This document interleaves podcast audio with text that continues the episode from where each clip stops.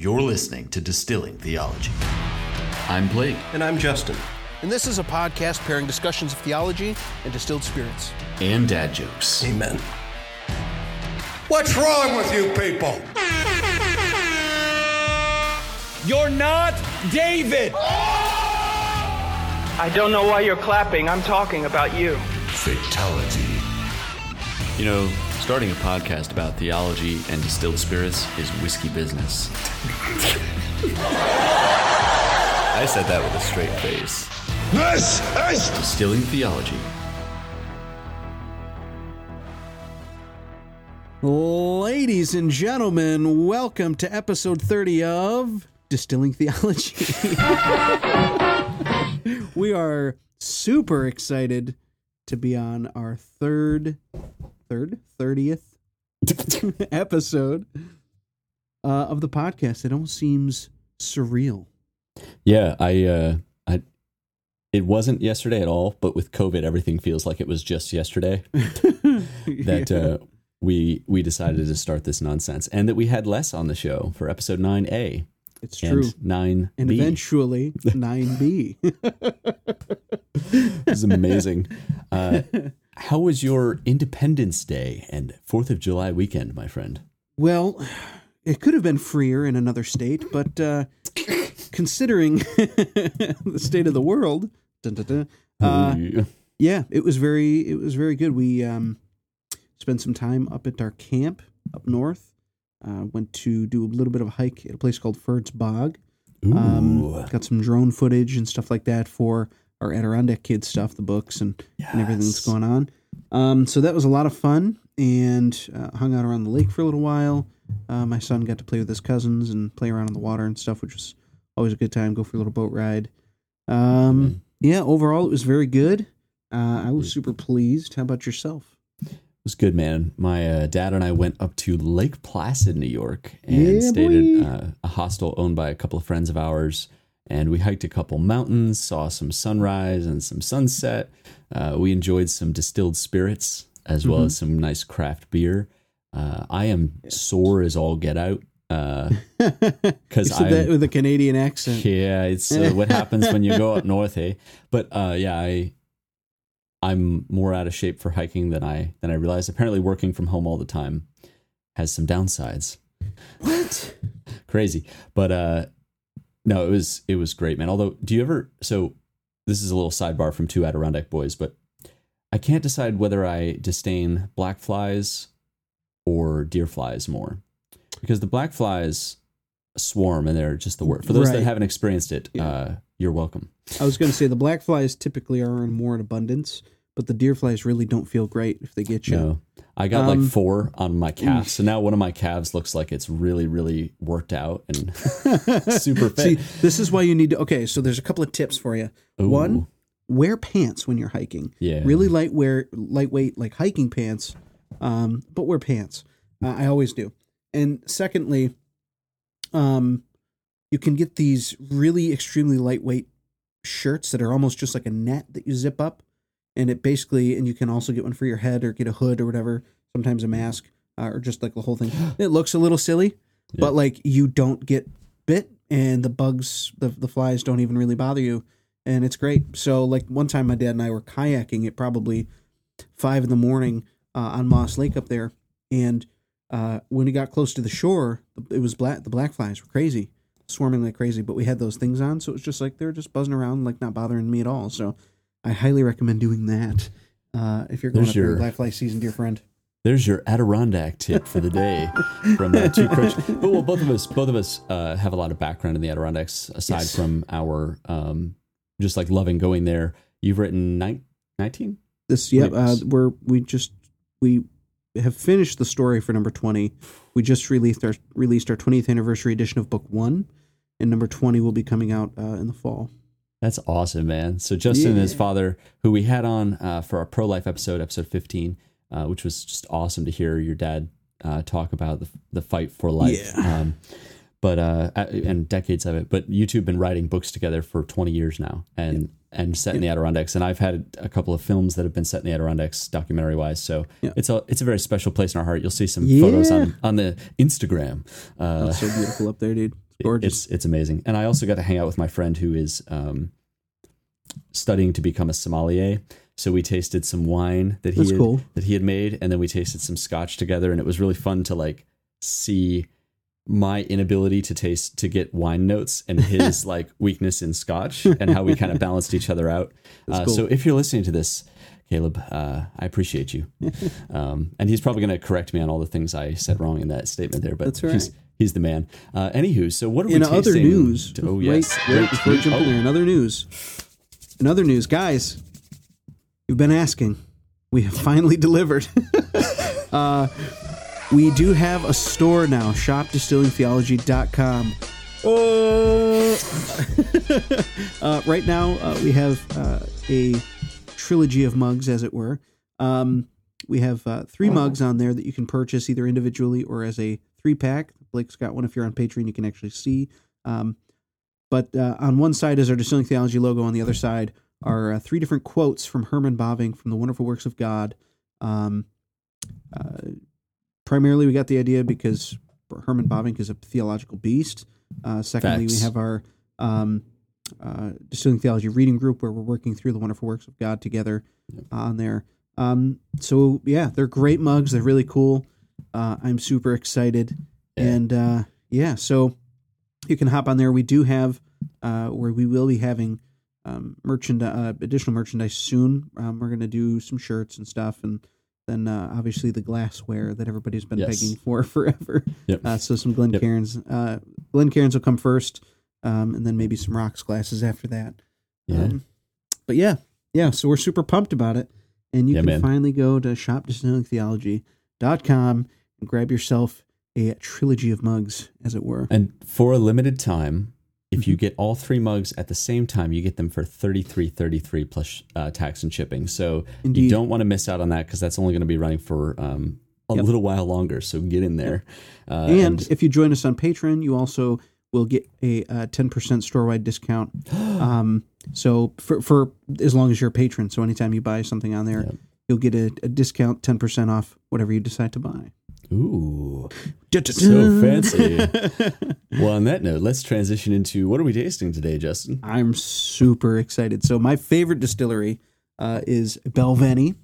And uh, I have not yet had Balvenie's seventeen year. Um, so I'm super excited. We're we're having Balvenie DoubleWood aged seventeen years, uh, and it's matured in two distinct casks. I am so excited about it. It smells great. It looks delicious. Um, I, I I couldn't be more happy. yeah, this when when Justin was visiting last week, we went to uh, the local store near me, and they have a lot of these sampler bottles, because normally Balvenie seventeen is a very expensive bottle, but they have these little sample bottles, Eee. which you can see on Patreon. They're little two ounce bottles, so um, we picked these up, or fifty, fifty mil, so a little less than two ounces, but um, we picked these up uh, so that we could taste them on the podcast, and we were gonna, you know, eventually put it put it later in the show, but you know what? We're doing it now for episode thirty, because uh, celebration. Uh, this spirit won the gold outstanding category in the uh, won gold outstanding in the Speyside Scotch category at the twenty fourteen International Wine and Spirits Competition. Obviously, it's aged seventeen years. It is bottled at eighty-six proof, or forty-three percent alcohol by volume. And Balvenie is a Speyside Scotch, which is a sub-region within the Scottish Highlands, uh, known for its fruity, sweet, and honeyed malts. Um, according to the website, it is first matured in American oak barrels, and then it's transferred to European oak sherry casks. Um, and it shares some characteristics with the younger twelve year expression, which is also a double wood, um, but this has deeper, richer notes. So I'm very excited. I had this also in a sample pack uh, a couple of years ago, so it's been a while since I've tried this. And yeah. I couldn't find any information um, on chill filtration or coloration or any of that, or like how long it's in the American oak versus the the European oak. But you know what? Sure. All I know is it, it was in both. And and I had this conversation yesterday with my my friend uh, up in the Adirondacks, that at the end of the day, if I like how it tastes, I'm not as worried about those other things. There's just something I personally appreciate about that level of transparency uh, sure. that you get from some distilleries. So what are you getting on the nose? Because we, we have been letting this sit for at least seventeen minutes. Let's see if I can say it right this time. It's one minute in the glass for every year in the cask. So a seventeen-year-old Scotch uh, gets seventeen minutes in the glass before you start to taste it. And the idea with that is it does have to open up. It interacts with the oxygen. Oh, your face. It's so if you're on good. Patreon, you can, it. It you can so see his look on this uh, this live-streamed episode. Oh, okay. Wow. A lot of apple. Mm-hmm. Um, but like fresh. like Right, fresh like, green apples. Um, I, I almost get like those McIntyre apples, like when you're in New York State in the fall and yeah, you're walking down the yeah. Grove and you pick it off the tree, and you're definitely not supposed to eat them right off the tree, but I've but definitely totally done, do. it done it all the time. You know, the preservatives and all, just, but it's oh, got yeah. that. Yeah. Oh, it's so fresh. Man, and there's that there's that nice honeyed notes that you kind of expect from Balvenie carrying right through the middle, like mm-hmm. fresh, crisp apples. There, but there is but a little bit so of sweet. oak. There is a little bit of uh, earthiness to it, but it's very it's very faint because uh, it's just very fruit forward uh, in there's, the way that it. Yeah, I was gonna say there's a little tinge of um, like lemon peel. Yep, around yep, the edges. Yep. Um, that brightens everything up. I think that's more where the. I, so I don't think it's green apples. I get more like those McIntyre, like those sweet reds. Um, but I think the, the the tartness of that green apple scent is coming from that little lemon zest note sure. or whatever. Sure. That's my gut, though. Uh, I get it, it's almost like uh, for me, it's like those apples that you bite into that are like very fresh but kind of soft. Yeah. So you bite into them. They got a nice crisp outside, but they they're nice and soft on the inside. They're not like a hard interior. It's just very sweet. You know, this is just occurring to me right now. One of our production videos that we're going to have to do, we're going to have to go to an apple orchard in upstate New York. Yeah. Uh, and, and eat eat a bushel of apple. Well, not probably not eat a whole bushel a whole of apples. Bushel. Throw up. Although there are some distillery or there are some um, farms in New York that that uh, have apple orchards that also create that also make um, applejack. So hmm. we could um, we could do a double double whammy. That would be cool.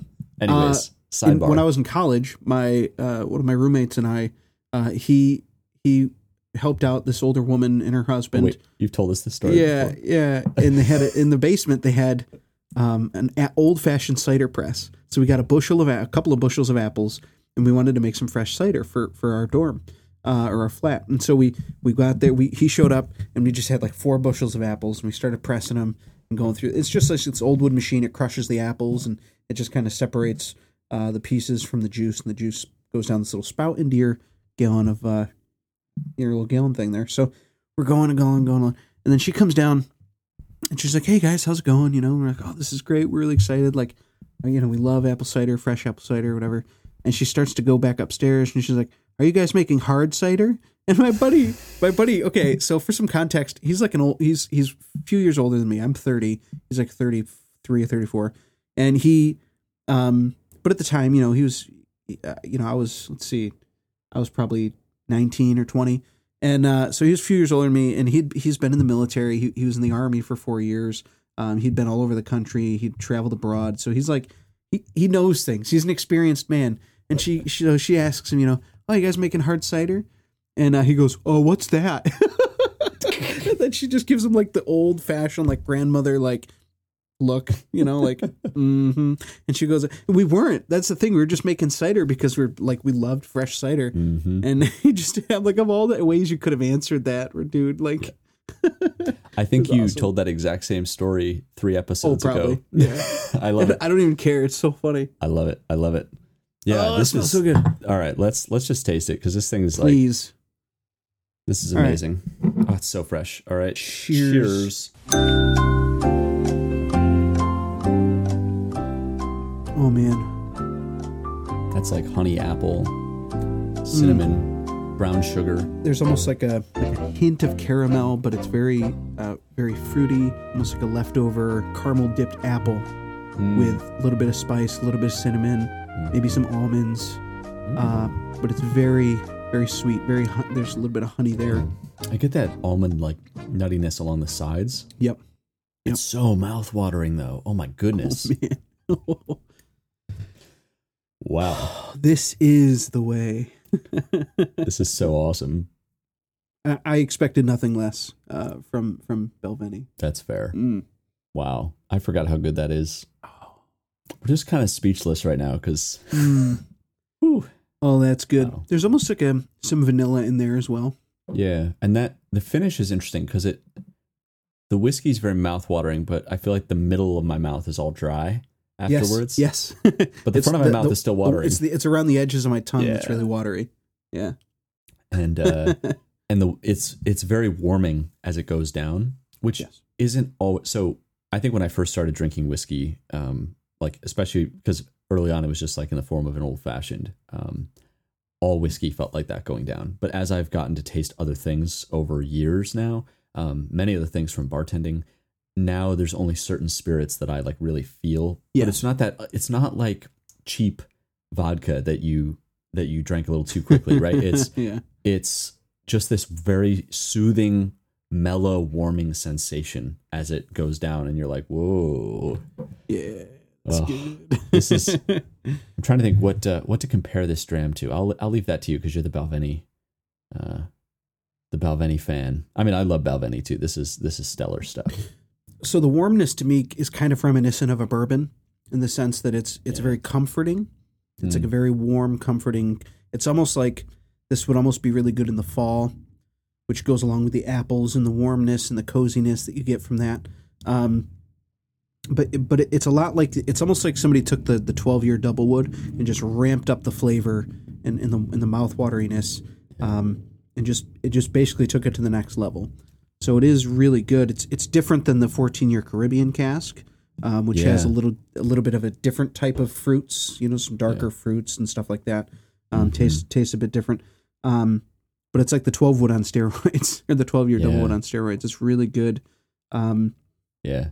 Uh, I, I, I've had some uh, Glenfiddichs that are a little bit like this with the honey um, yeah. and stuff like that, but this is very unique uh, in the in the way that it blends the apple and the sweetness and the honey and the vanilla and the oak. It's just really good. Yeah, this is awesome. Uh, so thank you guys for joining us this week. We'll see you next week. yeah. Ooh, um, so. well, let's actually, um, as we get into that real fast, yeah. I just wanted to read a couple other notes from their website. Um, oh, sure. So they said the American oak barrels give a soft, sweet vanilla note, and the European oak sherry casks uh, add rich, some spicy flavors, uh, depth, and a fullness of the flavor. Um, and so here's their tasting notes. To, let's see how we did. They say on the nose, elegant and complex oak, vanilla, honey sweetness, and a hint of green apple. All right, hey, you were right. I was hey, wrong. Hey, hey, hey! You know what? That's all right. Humility. You're not exegesis. Really. I mean, to be fair, it's not For really sure. a wrong answer. No, no, no, not at all. yeah, it's subjective. But yeah. that is a good. That's a and that's a good example of those really helpful guidepost notes, though, right? Like that, Indeed. Where I'm I'm seeing like a sweet red apple with uh, lemon zest. You're getting more what they describe of the green apple. And then the taste is uh, sweet with dried fruits, sherbet spice. I don't know what that is, but I want some. Yeah. Uh, toasted almonds and cinnamon were right on there, layered with richness, richness of creamy toffee notes and traces of oak and deep vanilla. I think that toffee is what I described right. as uh, like brown sugar. Yeah, I um, think that's maybe where I got the caramel from as well. Somewhere in between those two. Yeah. And then the finish, vanilla oak, honey, and spicy sweetness. Man, that's that's good. Let's just uh, yeah. sip one more um, to the glory of God alone. Cheers. Amen. Mm. Oh, it's it's going to be real hard now to not go buy a bottle of this. I'm telling you right now. Oh, that's so good. Mm. Man, wow. Yeah, that's a heavy hitter. That's a good one.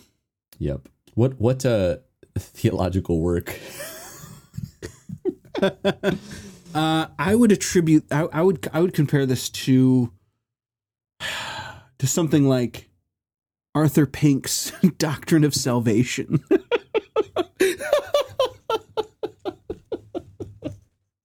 It's it's too gentle for anything written by Pink, though. yeah, it's it's very it's very good. It's um. It's it would like be the, like it would be like an abridged version of that.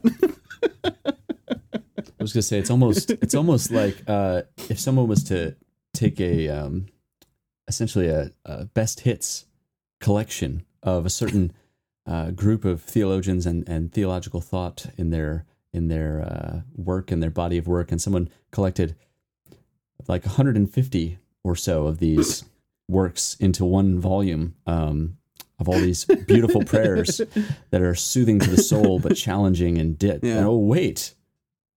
Oh, speaking of that. The Valley of Vision. What are we reading right. from today to pray? Uh, open up? So, uh, Valley of Vision, page one hundred eighteen is True Religion. Um, again, we're we're continuing now with the Doctrine of Scripture, part two today.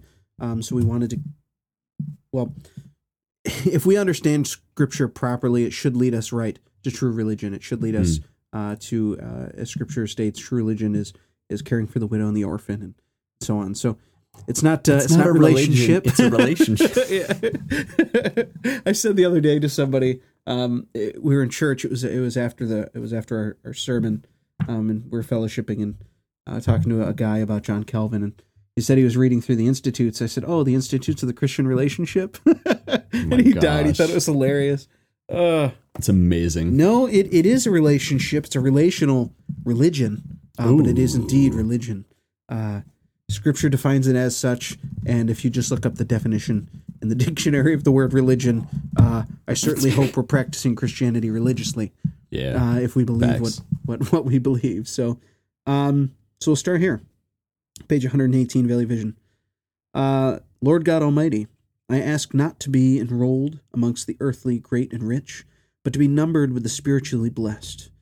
Make it my present supreme, preserving concern, persevering concern to obtain those blessings which are spiritual in their nature, eternal in their con- continuance, satisfying in their possession. Preserve me from a false estate of the whole or a part of my character.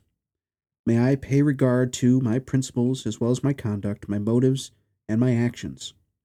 Help me never to mistake my excitement of my passions for the renewing of the Holy Spirit, mm. never to judge my re- religion by occasional impressions and impulses, but by my constant and prevailing disposition.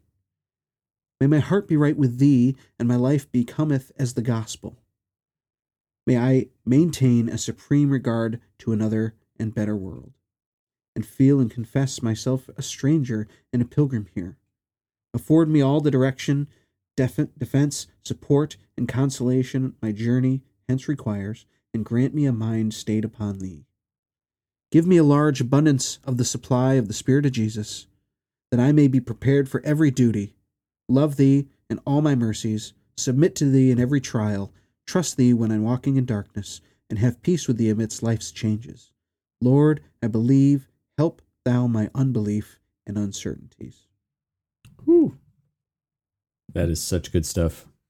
And so very relevant to today, my friend. Mm, big time. Trials and certainty. Yeah. Blessings. Mm. All of all of those things which yeah. we experience on the on the regs.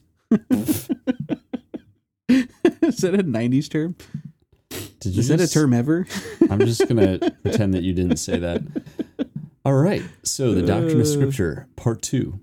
Uh, we uh, Becca commented on our live stream. She says, "I need that Jeopardy music while you're tasting." That's right. You'll Patreon Patreon's just live streamed. You're just like get, getting us in the moment.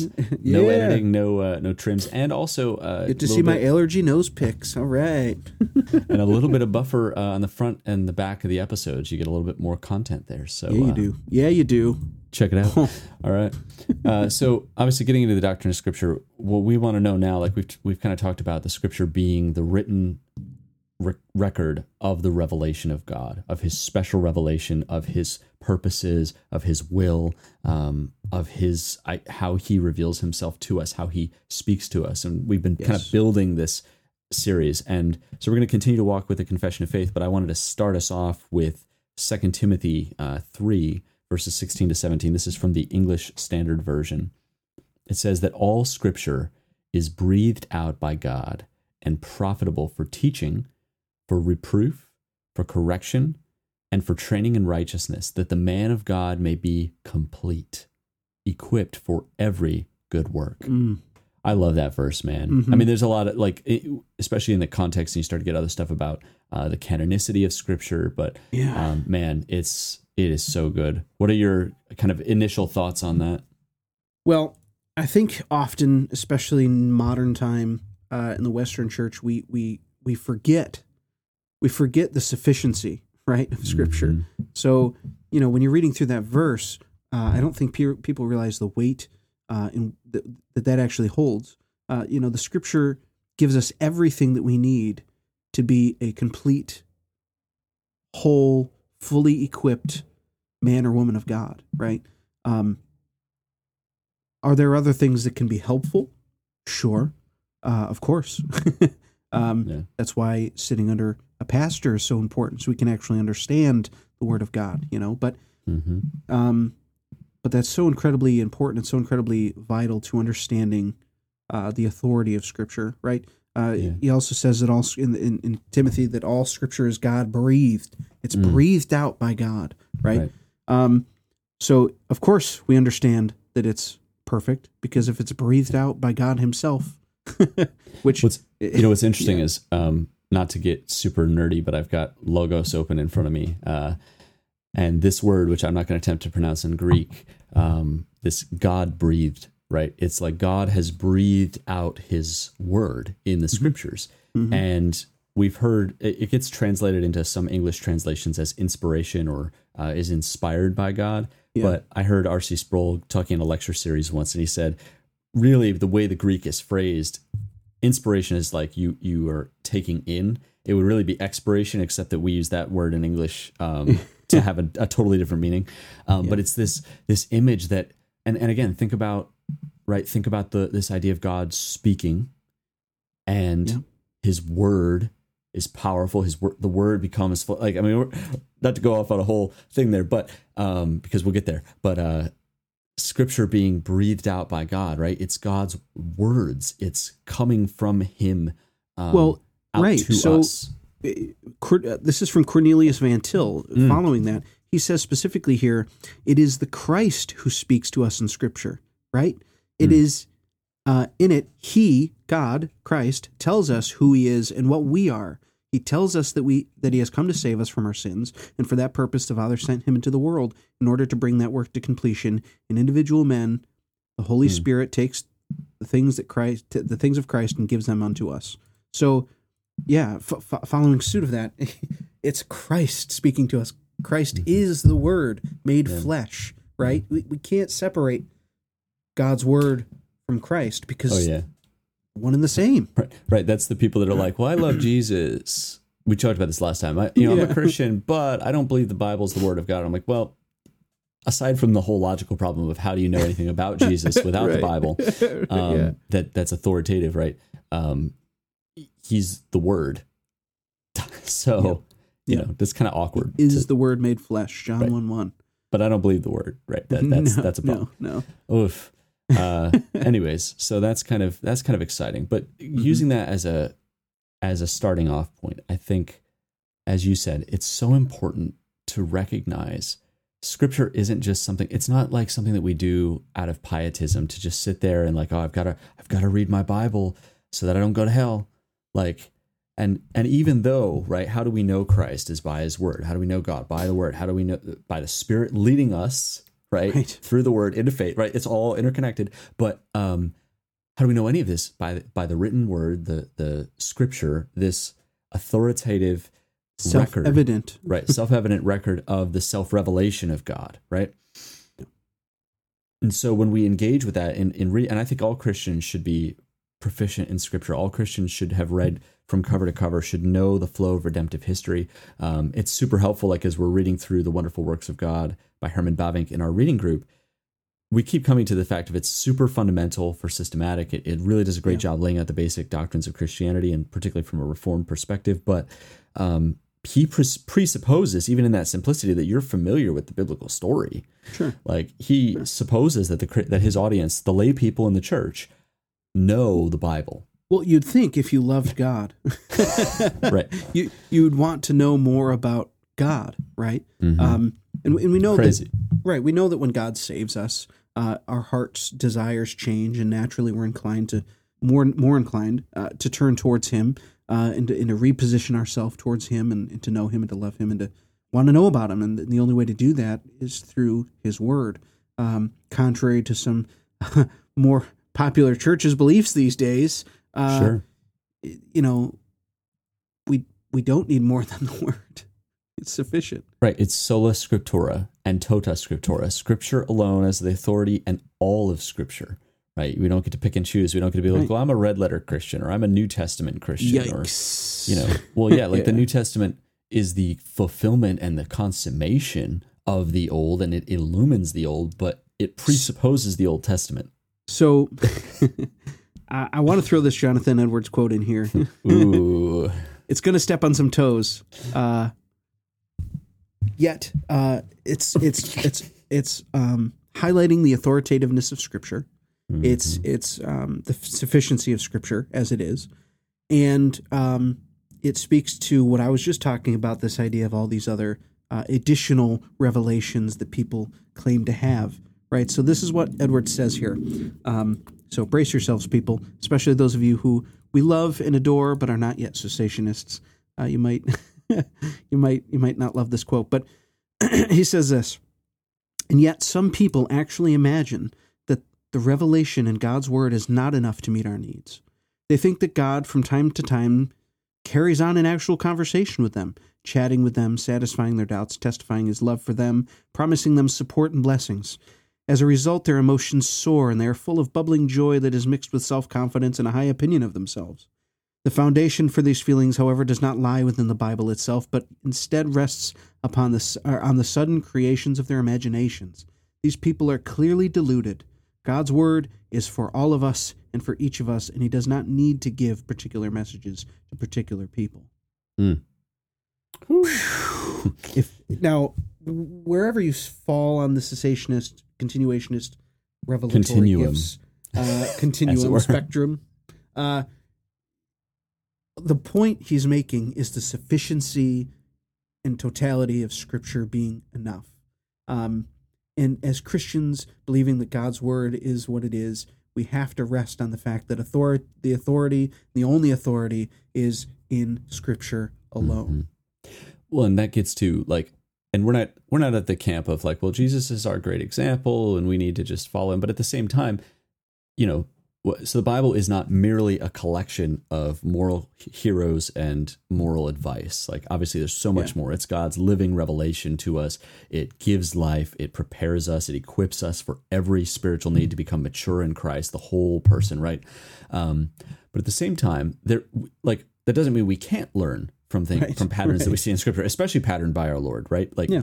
doesn't mean we'll, not, we'll ever do it perfectly, but at the same time, it doesn't, just because we don't believe that we're saved by that way, doesn't mean we shouldn't seek to imitate, like, right, be imitators, right, imitators of God, right, imitate. Like, what does Paul say? Imitate me as I imitate Christ, right? Like, that's that's the pattern. So we are supposed to imitate, but it's not a bare, like, just an example, right? But right. Anywho, that out of the way. Um, What does Jesus do in the in the in the desert temptation? Right, every time Satan comes to him, if you're the Son of Man, command that these stones become bread. Oh, mind you, he's been fasting and walking alone for forty days and forty nights. Yeah, he's hungry, and the Scripture even says he became hungry. Yeah, as if as if it wasn't as if we clear. Needed, right, uh, God by by the by the inspiration of the Spirit tells the apostles to remind us that Jesus became hungry. Right, right, and in his hunger. And I don't know about you, I get hangry sometimes. Oh, yeah. That's the thing that happens, right? But in that hunger, Satan comes to him and tempts him. Mm-hmm. And what does Christ say to him? No, I'm not going to do it. He doesn't, even, even in his position, even as Son of God, right? Coming into this spot after being baptized, Father declaring, this is my beloved Son in whom I'm well pleased, the Spirit descending as a dove, even after this glorious revelation of, of his identity, right? He goes into the desert and Satan says, if you are the Son of God, command these stones to become bread. You're hungry? Just do it. Eat something. And what does Jesus say? It is written. It is written. Man shall not live by bread alone, but on every word that proceeds from the mouth of God. And so even there, even the Lord Christ, our Savior, facing Satan in temptation, he goes to, it is written. The, the bedrock authority. And he, t- I mean, he does this all the time throughout his ministry, confronting his foes. He is constantly bringing his opponents and his disciples and us today back to the revelation of God. I did not come to abolish the law and the prophets, but to fulfill them, right? He isn't uh, anti-Sinai, right? The Sermon on the Mount is not an anti-Sinai, uh, anti-Mosaic covenant.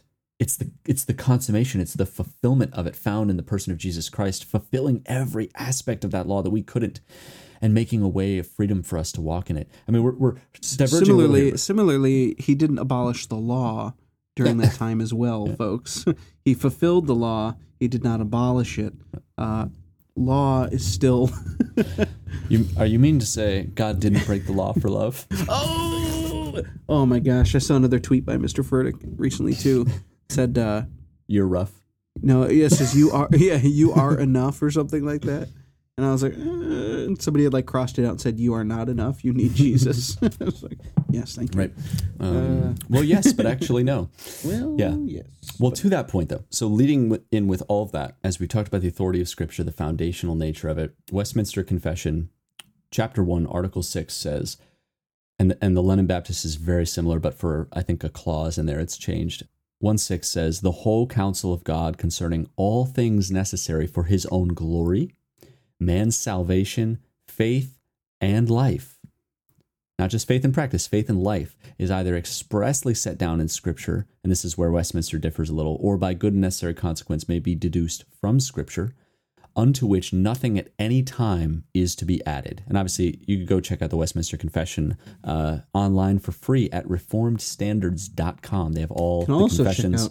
The London Baptist sixteen eighty-nine Confession, absolutely. And you, you can check out all their uh, yeah. proof texts. Yeah, Heidelberg Catechism, Belgic Confession, all of it. It's great resource. Savoy, mm. Continental stuff, you know, you got... The, you got Psalters on there. It's good. It's oh, good yeah. stuff. This okay. is actually a great follow-up. No, this is, this is a great follow-up to that Edwards quote you had. So it's a, nothing is to be added at any time, uh, mm. whether by new revelations of the Spirit or traditions of men, papists. Uh, nevertheless, we acknowledge the inward illumination of the Spirit of God to be necessary for the saving understanding of such things as are revealed in the Word, and that there are some circumstances concerning the worship of God and the government of the Church, common to human actions and societies, which are to be ordered in the light of nature and Christian prudence, according to the general rules of the Word, which are always to be observed. So that's there's a lot to unpack there, and again, London Baptist is very similar on almost every single point, except I think good and necessary consequence is a slightly different phrase there. But um, I guess you could just go piece by piece through that, like the whole counsel of God. yeah. In other words, and, and I love that. It's like we not only shouldn't we, add, we may not add anything to it. I mean, that's what that's what's said in Revelation, right? Cursed be anyone who adds or removes from this book. How often uh, do we see that happening? The Book right of Mormon, now. But also yeah. that. Yeah, dude, dude. Yeah, you did. You just get into some text conversation with the Mormons, dude. Okay, so what is the Book of Mormon? So here's what happened. Uh, so I was scrolling Facebook and I got this ad for this Mormon Society thing, and it was like, want to hear, want to see more? And I was on my phone, and I was scrolling, and I accidentally clicked to the like learn more button. So I get this message from the page, and it's like, hi Blake, what would you like to know? And it gave me like these three questions, and one of them was like, what's the Book of Mormon? And I'm like, all right, let's go. uh, let me just let me just read their response because you all will appreciate this. Um, Yikes! It was it was rough. Yeah. So I said I clicked the auto response. Hi Blake. The Book of Mormon is another. Okay. I just sorry. This is just this is just heresy. This is blasphemy. But anyways, the Book of Mormon is another volume of Scripture that testifies of Jesus Christ and his ministry in the Americas. After he was resurrected in Jerusalem. I'm sorry. I, I can't even. I can't get through it because. Yeah. Uh, there's, I mean, A, there's so many eschatological questions and problems. Um, the, yeah. the warning at, at the end of Revelation should be strong enough that we wouldn't go about adding extra things. Um, but this is the, the thing is, this is the nonsense. And it happens to a lesser degree in more traditional or orthodox situations, but it's still...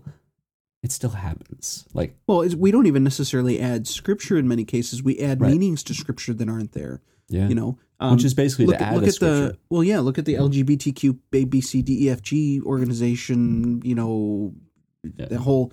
So there's churches going left and right, literally adding meanings to Scripture uh, mm-hmm. to change what the Scripture means in those areas that yeah. talk about uh, same-sex issues. You know, for example, so. You don't necessarily have to be adding to Scripture to be adding to Scripture, but also, yeah. uh, you know, it also says don't take away from Scripture as well. Right. We, the, the whole counsel of God is indeed the whole counsel of God. You can't you can't pull a, a Jefferson Bible and take out everything that's that's you know supernatural. That doesn't work. Sorry. Uh, yeah. Correct. And the same goes for adding, you know, things like the Book of Mormon. It's just, it's all a problem. Right. Which is why church history is important, because mm-hmm. then you get to learn, understand why we have the scriptures that we do, why the sixty-six books we have are the canon, why the Apocrypha is not the canon, um, why something like Josephus is helpful but isn't, you know, necessarily scripture and things well, like, like that. So Maccabees is a really interesting historical reading. Sure, absolutely. Absolutely. Not inerrant, and, not authoritative. And, and a lot of in a lot of the uh, catechisms, they'll address the Apocrypha and say sure. it can be helpful. It can certainly be used for historical purposes, but it's not authoritative and it's not the Word of God. Mm-hmm. And yeah. that's important. Right. And the same goes um, for the confessions, which all the confessions, that's why all the confessions start with the script, the authority of Scripture alone. And yes. the confession is literally like, this is what we're confessing as a denomination or as individuals or as a yep. pastor, right, as a church, yep. about what the Scripture teaches. And it's a very important distinction that I think we will probably continue to make till the end of time on this podcast, um, because unfortunately it gets misrepresented a lot. But to that canonicity of Scripture, yeah. uh, our, this is jumping ahead in the notes a little bit, but our friend Austin over at Sippin on Theology, uh, which is just an awesome podcast, part of the Society of Reformed Podcasts with us, he just did a four-part series on the canon of Scripture. It's a wonderful deep dive. You should definitely check it out. Anyways, yeah. there's a little sidebar there. Um, But what I love, too, is the whole counsel of God. And then Westminster and, and London Baptist go on to tell us concerning all things necessary for his own glory. So in other words, we're not going to, when we're studying Scripture, when we're adhering to the Word of God, we don't have to be worried that we're going right. to miss something that God expects of us. Like, right. and, which is funny to me that people act that way, because it's like, okay, but even on your best day, you cannot perfectly live this all out. What? uh, and then yeah. for man's salvation, right? Things that we need to know for salvation are contained in the Word of God. And that gets back to the exclusivity of and inclusivity of Christianity, right? It's inclusive to people from any background, whatever you've come from. If you come to the foot of the cross and die to self, you surrender who you were, right? You're made a new person. You go from death to life by the regeneration of the Spirit. Well, now, now you can have salvation, right? It's it, and that's indiscriminate of who you were. But at the same time, it's only by Jesus Christ. And how do we know Christ? Through his Word, through the Scriptures. yeah. Oh, yeah. It's so good. Yeah. Um, and is. I love this line about it. Well, you can talk about that. Like we were talking about cessationism, but there's this, this quote, and the Westminster is obviously adamantly cessationist. So maybe you could break this out a little bit. Nevertheless, we acknowledge the inward illumination of the Spirit of God to be necessary for the saving understanding of such things as are revealed in the Word. So how does Absolutely. that kind of fit? Obviously we'll get more into that in soteriology and pneumatology, but sure. just briefly here. Well, I think often folks misunderstand what cessationism is. First of all, it's not the idea that there's no miracles ever. Uh, it's just uh, the idea of specific revelatory sign gifts uh, for certain purposes. Um, and offices like apostle, capital A, apostle, uh, have been ceased uh, because the, their purposes. There's an apostle a, coming to a church? Filled. I'm just kidding. yeah. Uh, sad, but uh, I, I know a few quote-unquote apostles. Um But th- this idea that those offices fulfilled their purpose and, and ceased being necessary because we have the doctrine, or we have the, the, the whole canon of Scripture. So that's that's one thing. Uh, but the illumination of the Holy Spirit is is really not that complicated. It's this idea that in the same way as we're saved, we can't rightly see the world uh, until our hearts are regenerated. And, and we've been given uh, a new nature, new eyes to see uh, the world as it truly is, uh, as uh, according to God. Uh, in the same way, we can then rightly understand Scripture as it's revealed uh, to us. We can we can start to begin to see what Scripture actually means uh, as we're reading through. That's why you never you never meet an old Christian, right, who's who's been a Christian for fifty years, who's not still learning what the mm-hmm. Bible teaches. Mm. You know, it's it, we call it a living Word, right? It's the mm. living Word of God, uh, and, and that makes sense because it's Christ. Christ is the Word, and so He's alive, and and His Word is alive, and it continues to edify the Christian. Um, and, and there's really, uh, you cannot plumb the depths uh, of, of the knowledge and the wisdom contained there. So the Holy Spirit continues to illuminate us as a means to sanctify us, right? Uh, so that we continue to grow more like Christ uh, and to continue to grow and put sin to death. Um, and then uh, also the idea that uh, the Scripture will continue to be um, uh, continually new to us in the sense that we can always learn um, from, from Scripture Uh, indefinitely. There's there's never going to be a, a place where we where we know it perfectly and where we can understand it perfectly. Um, so yeah, it, and it's because of the Holy Spirit that we're able to do that at all. Without the Holy Spirit, uh, it's like reading somebody else's mail, right? You're reading these these letters written to other Christians. Um, you know, Paul's writing the epistles to, to Christians in different churches. Um, if you're not a Christian, you're reading somebody else's mail. And so, of course, you're not going to understand the context. You're not going to understand necessarily yeah. the language. You're not going to understand how these things work together uh, unless you're part of the family, which right. uh, you're not a child of God unless you become a child of God by repenting of your sin and turning to Christ. Uh, you know, people, mm. oh, everybody's God's child. No, you're not. You are right. not God's child. Right. You are his creation. You are made in his image, but until you repent uh, and turn from sin and trust in Christ, you are not a child of God. We become adopted um, mm. children uh, of God and brother brothers with Christ, co-heirs mm. uh, to heaven, and and it's incredible. Man. So yeah, mm. um, no, it's really good. Yeah, it, it reminds me of um, Augustine, and this is a bit paraphrased and butchered because that's my skill. Um, what, what cut would you like today for this quote? Uh, sorry. He basically says, um, talking about the, the depths of the riches of this knowledge of God, of these mysteries, right? I can see the depth. It's like you're, it's like you're floating at the top of the ocean and you look down and you can see the depth go down, down, down, but you can't see the bottom. Mm-hmm. You'll never find the bottom. And really mm-hmm. that, that is what it's like to be in the Word, right? You can see the depth of it once your eyes are opened by the Spirit, right? But you'll never, you'll never know the full richness. You'll always be growing in it. And what a comfort. Well, consider our faith the, isn't static. Consider the vastness of the universe.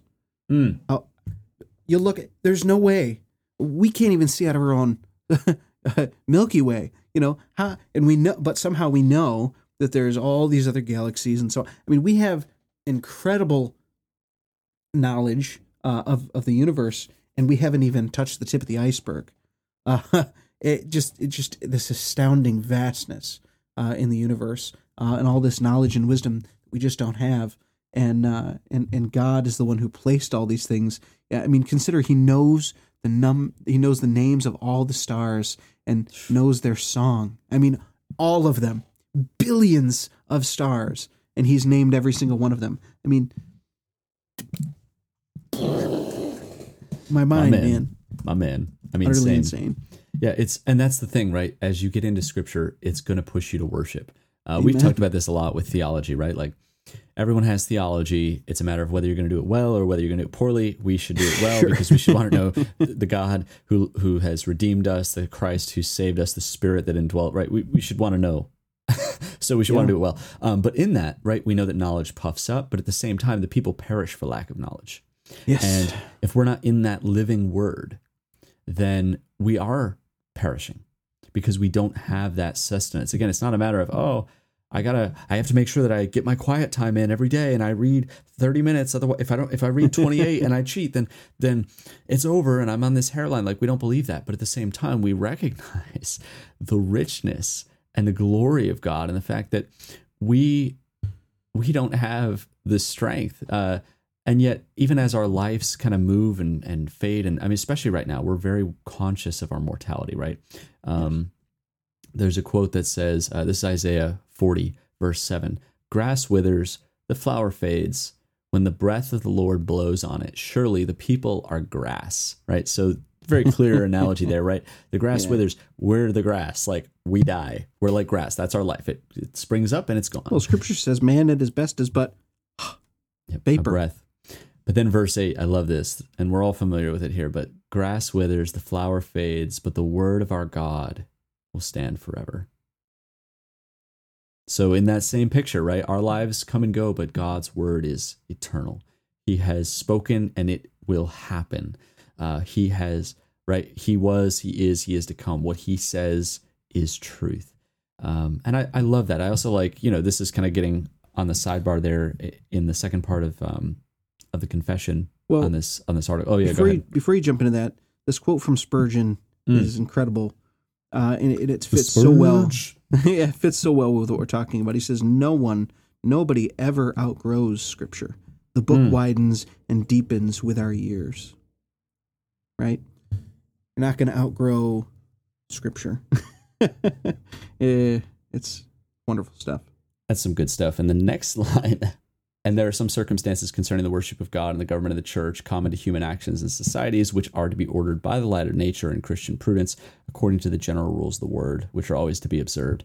Um, are you saying basic... that Scripture is sufficient for all faith and practice? In oh, life? shoot. But, al- but also that even, you know, where Scripture is silent, like should you have uh, a pulpit or a lectern or a desk when the, or the pastor... Pre- right, right. Like yeah. Those are the circumstances of worship. And, you know, where could people get a, a good little lesson uh, and be entertained along the way to learn about the practice of worship in the church from a Reformed perspective? Oh, well, you see, there's this documentary uh, by our good friend Les Lanfear mm. uh, called Spirit and Truth, uh, which we, if you listen to uh, episode nine A and eventually nine B, um, you, you'll hear us interview uh, Les regarding that film, so... By all means, hop on both the film, which uh, you can get on Vimeo or just search yep. Spirit and Truth. You'll find it. Um, go support Les and also uh, support us by listening to the podcast episodes with him uh, to learn oh, more about filmmaking and worship. Mm, it was so good, man. And I love the way yeah. he he and his interviewees really nailed home this section. So mm-hmm. we'll we'll give that as a... a We'll let you guys check that out on your own in further detail, because I think it's it's fairly straightforward, yeah. but he he just expressed it in such a clear way, so Indeed. I'm not going to do it justice. Going on, uh, Westminster Chapter one, Article seven says, all things in Scripture are not alike plain in themselves, nor alike clear unto all.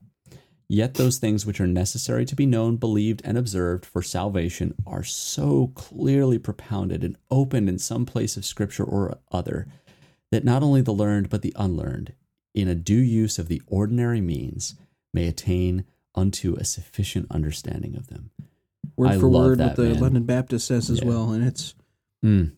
phenomenal. Praise, praise and, God! And I for love that, that. Well, right, I love that it specifically talks about the learned and the unlearned. Right, uh, you don't have to be uh, a P H D, you don't have to have your doctorate uh, or your MDiv or whatever. You don't have to have a big degree or to spend yeah, because Scripture, the truths contained in Scripture, um.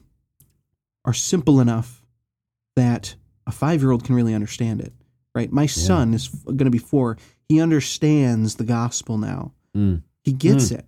He gets it. My my dad and I, uh, on the way home from our camp, it's about an hour and a, hour and twenty-minute drive, and we were asking him all these questions, you know, who is God? You know, what is God like? You know, the cat, a lot of the catechism questions, right? Um, yeah. You know, what is God like? You know, um, what, what has God done, you know, for us? And so on. And he knows the gospel, right? And he, he understands it. And... Um, the Scripture contains truth that's that simple, yet at the same time, it has depths that we'll never grasp, right? Mm. What other word, what other what other work does that? Nothing. Nothing can do that but the Word of God. Mm. Yeah, man. And that's what I love too is, right, you don't you don't have to be Herman Bavinck or R C Sproul or Charles Spurgeon or Jonathan Edwards or John Calvin or Augustine or Athanasius to understand the Scripture. And yet there are mysteries therein mm-hmm. that are without faithful preachers of the word, we wouldn't be able to plumb those depths quite as far. And yet God has given, I mean, that's what a pastor's job is, right? Is to exposit the word, to encourage. I mean, there's, there's obviously more to it than this. Um, but as far as from a teaching standpoint, they're to make plain the things in Scripture to the people, to the body of Christ. Now, that and, doesn't mean uh, you can be lazy right. and say, I understand the gospel, so I don't need to learn anymore. No, of course not. Now, I, sure. I don't think I don't think if you love the Lord, that's going to be your disposition anyway. No. But um, I, at times when we backslide, I think often sometimes we can we can make those excuses. But mm-hmm. um, but we're called, we're commanded to to to understand the word, to be in, in fellowship and learning the word from our pastors and, and, and to understand who God is and to continue. I mean, think of the way... Um, you know, David writes to the Psalms, right? You, your law, God, is like honey to my lips, right? Um, and that's God's law. That's like that's like it's like Balvenie to your my lips.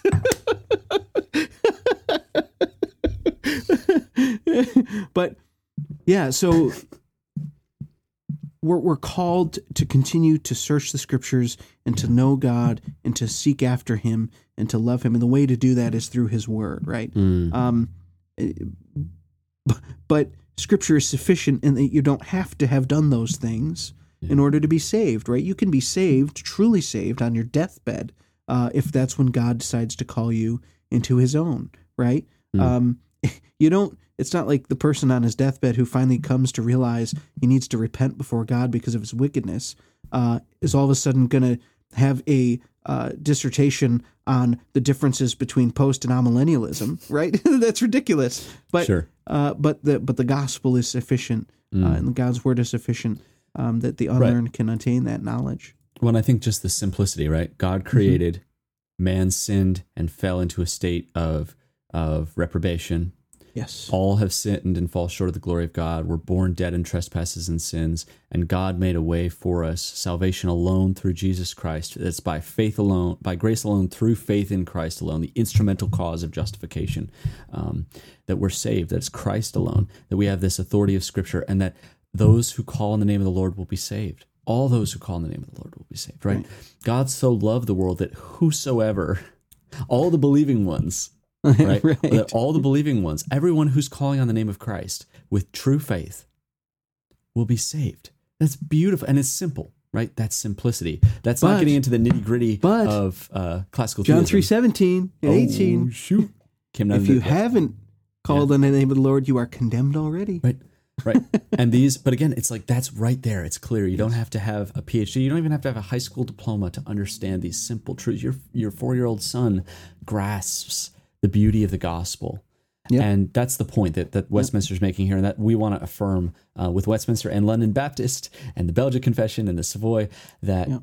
uh, even though not all the truths in Scripture are plain and alike in the same way, like you were talking about amillennialism, postmillennialism, you get a little nitty-gritty, right? You're talking about classical theism and divine simplicity, while important. Right. Some Christians will go their entire lives studying the whole of Scripture and won't really dive some, into it. Some of the, some of the you know. greatest... brothers in Christ and sisters in Christ that I know. Mm. I think of um, one in particular, I'm, I'm not going to name, uh, but he has the biggest heart for Jesus I've ever known. Mm. I mean, he loves the Lord. He's sold out. I mean, his life, he eats, sleeps, and breathes Jesus, right? He mm. loves the Lord. He's he's an evangelist at heart, you know, and he, he everyone he meets, every single person he meets, he's talking to him about Jesus, right? He loves them, and he loves the Lord. Um, he's not an expert theologian. He he he at times uh, will sometimes need a little, hey, uh, maybe don't, maybe maybe not that. You know what I mean? But mm-hmm. but and he's totally open to, to correction and, and to and to learning and stuff like that. But um, yeah. you know, it's it's you, you don't have to have all of the nuance of all of the theological uh, subsets of, of theology, systematic theology worked out. Uh, To, to be totally sold out for Christ, you know? Um, and I think that's important, especially in Reformed circles. We often mm-hmm. uh, can be really heady, really um, concerned with knowledge and, and trying to sort out all of the nitty-gritty details, to the point where oftentimes we're trying to convert other Christians to Christianity, right? right? Because they don't necessarily believe the same thing we do about baptism, you know? So all of a sudden it's this huge... But that's the thing. You, you don't have to have all that worked out to love God and to mm. and to serve Him and to be an incredible, uh, you know, worker in His kingdom. You know, so yeah. um, right, I, I think Christ that's tells, important yeah. to recognize. Christ tells us to love the Lord. Wait, right? He sums up the law in two statements, because mm-hmm. the whole first table, right? Love the Lord your God with all your heart, soul, mind, and strength. Right? That is the first four commandments of the Ten Commandments are summed yeah. up in that phrase. And the second sixth set of commandments from the Ten Commandments is summed up in Christ's second phrase, and love your neighbor as yourself, right? You look down those lists, find one piece of the of the first four commandments that doesn't fall under love the Lord your God with all your heart, soul, mind, and strength, right, and find right. one piece of the next six that doesn't fall under love your neighbor as yourself, right? Yeah. And yet, you know, as you said, it's the simplicity, it's that childlike faith, and and that's not to discourage learning. Like, we want to study, we want to know. Like the author of Hebrews says, you should be eating the meat now, but instead you're having to re- relearn the elementary basic things. Like, you should be growing. So there is yeah. this expectation that in the Christian life, we're going to dig into the word and we're going to grow. And Jesus, well, I love that. Oh, yeah. I love that childlike faith, because mm. I, I, as a dad now, seeing my son and the way that he, he perceives things as a child is just, that makes so much sense to me now. You know, he, mm. he so simply is like, you know, when, when we're talking, you know, and he says, you know, some people, you know, I tell him, some people don't love God, buddy, and, and if they don't love God, they're not gonna, and you know, when they die, they're they're not gonna go to heaven. And he's like, why wouldn't they love God? Mm. God is perfect. I'm like, I know, thank you, you know, mm. but, but he, he gets it. And we, you know, and yeah. it's just like that childlike faith that he just so simply um, understands that he yeah. loves God. And he mm. says to me, you know, Daddy, I love you, but I love God more. Oh. I'm like, yes, yes, Dude. that's all I want. And, and it, it's just incredible to right. see. And it's so easy for him to grasp as a child because he's not filled with all these other, uh, depraved dispositions that we get sure. uh, as we grow and that we have in our in our nature, but that we need to continue to fight against. You know, it's that childlike faith coming to Christ as a child, just like, you know, God, you know, Father, mm. we love you, you know, more yeah. than anything. Well, and isn't that right at Matthew eighteen? At that time, the disciples came to Jesus saying, like, also, God bless the disciples yeah, because... Right. Isn't this? Isn't this? It's us? Like the Southern phrase, "Bless," you know, "Bless your soul," you know. No, but but both, both, both. This is both bless your heart, but also genuinely. Yeah. Uh, thank God for for this yeah. being here for our edifice, like so that. Absolutely. Like, I'm like, because this is right. We've been here. How many times? Do, who is the greatest in the kingdom of heaven? Sips whiskey. And calling, and then and then and then this is Jesus, right? He doesn't go on and talk about Augustine, or well, I mean, obviously it wasn't Augustine, but he doesn't go on and talk about these great names, right? Yeah. What does he say? And calling, and he called uh, to him a child, and he put him in the midst of them, and he said, "Truly I say to you, turn or change or r- repent," right? Basically, right? Turn and become like children. Unless you turn and repent, right? Unless you turn and become like children, you will never enter the kingdom of heaven. Whoever mm. humbles himself like this child is the greatest in the kingdom of heaven. Mm. So as we come to a close on this week's discussion of the doctrine of Scripture, remember those things. Scripture contains the whole counsel of God, everything we need for faith, for life, for the glory of God, and for man's salvation, right? All of it, every holistic, yes. everything we need is in the in the pages of Scripture. And even though there's some things that, you know, some people are going to be able to understand better, that are going to need to be taught to others, that some people may never understand, because the mysteries of the Scripture are boundless and, and unbelievably deep. Yet the truth of Scripture, the salvific things that we need to, to love God, to love neighbor, to call on the name of the Lord Jesus Christ to be saved, those things anyone can learn and believe and, and hold on. What what we need is sufficiently understood without, and it's plain and it's clear. Um, and so that childlike faith is where we want to be. We want to come to come to Christ. We want to come to the Father. We want to come by the Spirit into this place of humility and to say, Abba, we love you, Father, right? We love you and we need you. Help us. Mm. Lord, help my unbelief, as as right. the apostles say to Christ, right? Help my unbelief. Right. right. I'm I I struggle. We all struggle, and yet the beauty of grace, become like these little ones. He's not saying become become the strongest athlete or the smartest uh, philosopher. Become He's also like not child. saying become childish. He's saying right. be childlike. Child, right, yeah. Childlike faith, that childlike trust, right? A child, a, a baby. Yeah. Uh, well, I guess a toddler, right? A toddler just sort of assumes, what's for lunch? Yeah. There's not like a, is there going to be lunch? Is there going to be lunch? Right. Or there shouldn't be. Let me let me yeah. let me preface yeah. that, right? Obviously, there's some place in the world where that isn't the case, but Um, in the proper, like the way things should be should functioning, be. right? Yeah. That's the way the children live. And especially in that culture, um, at the time of Christ, where the families were so integrated, the children mm-hmm. just, but they weren't, they weren't worrying about all this stuff, because your Father knows that you have needs. Mm-hmm. He takes mm-hmm. care of the lilies of the field, the sparrows.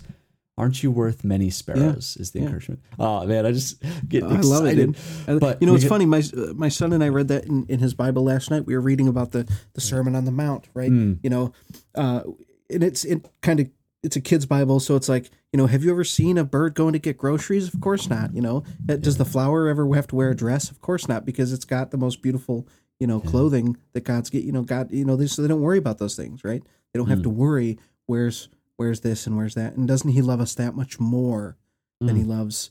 Uh, which, uh, for those people out there that are a little bit greeny-weeny, uh, look, we care about the environment, but God loves you more than he loves the sparrows. Sure. Yeah. So, um, mm. yeah, absolutely. Wow. Oh, man. Um, that was so very that being fitting. said, that being oh. said, uh, next week we're going to continue the doctrine of Scripture.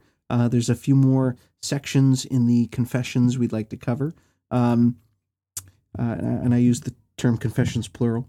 uh, and we're going to be sipping Whistlepig uh, six-year-old rye, uh, which I'm really excited about. Same. Um, that, that'll be good. It's um, it's good stuff. I haven't I haven't had it yet, but I've, I've enjoyed Whistlepig um, before. So I'm yeah, excited to try tasty. this particular one. Um, and uh, like we mentioned earlier, if you want more on the canon of Scripture, more mm. depth on that, uh, check out the four recent episodes from Sippin on Theology. Uh, phenomenal uh, little series there. Uh, if you want to really dive deep into the canon of Scripture. Blake, uh, what else uh, can we let people know uh, about us in particular, uh, as well as, um, for example, uh, Sippin' on Theology? So we are proud members of the Society of Reformed Podcasters. This is a mega feed of doctrinally sound podcasts from a Reformed perspective. These include Reformed Brotherhood, Fast God Stuff, Sippin' on Theology, Reformed Pilgrims, the Steady Anchor Podcast, and our friends at the Bavcast, uh, where they go through the works of Herman Bavinck and obviously distilling theology.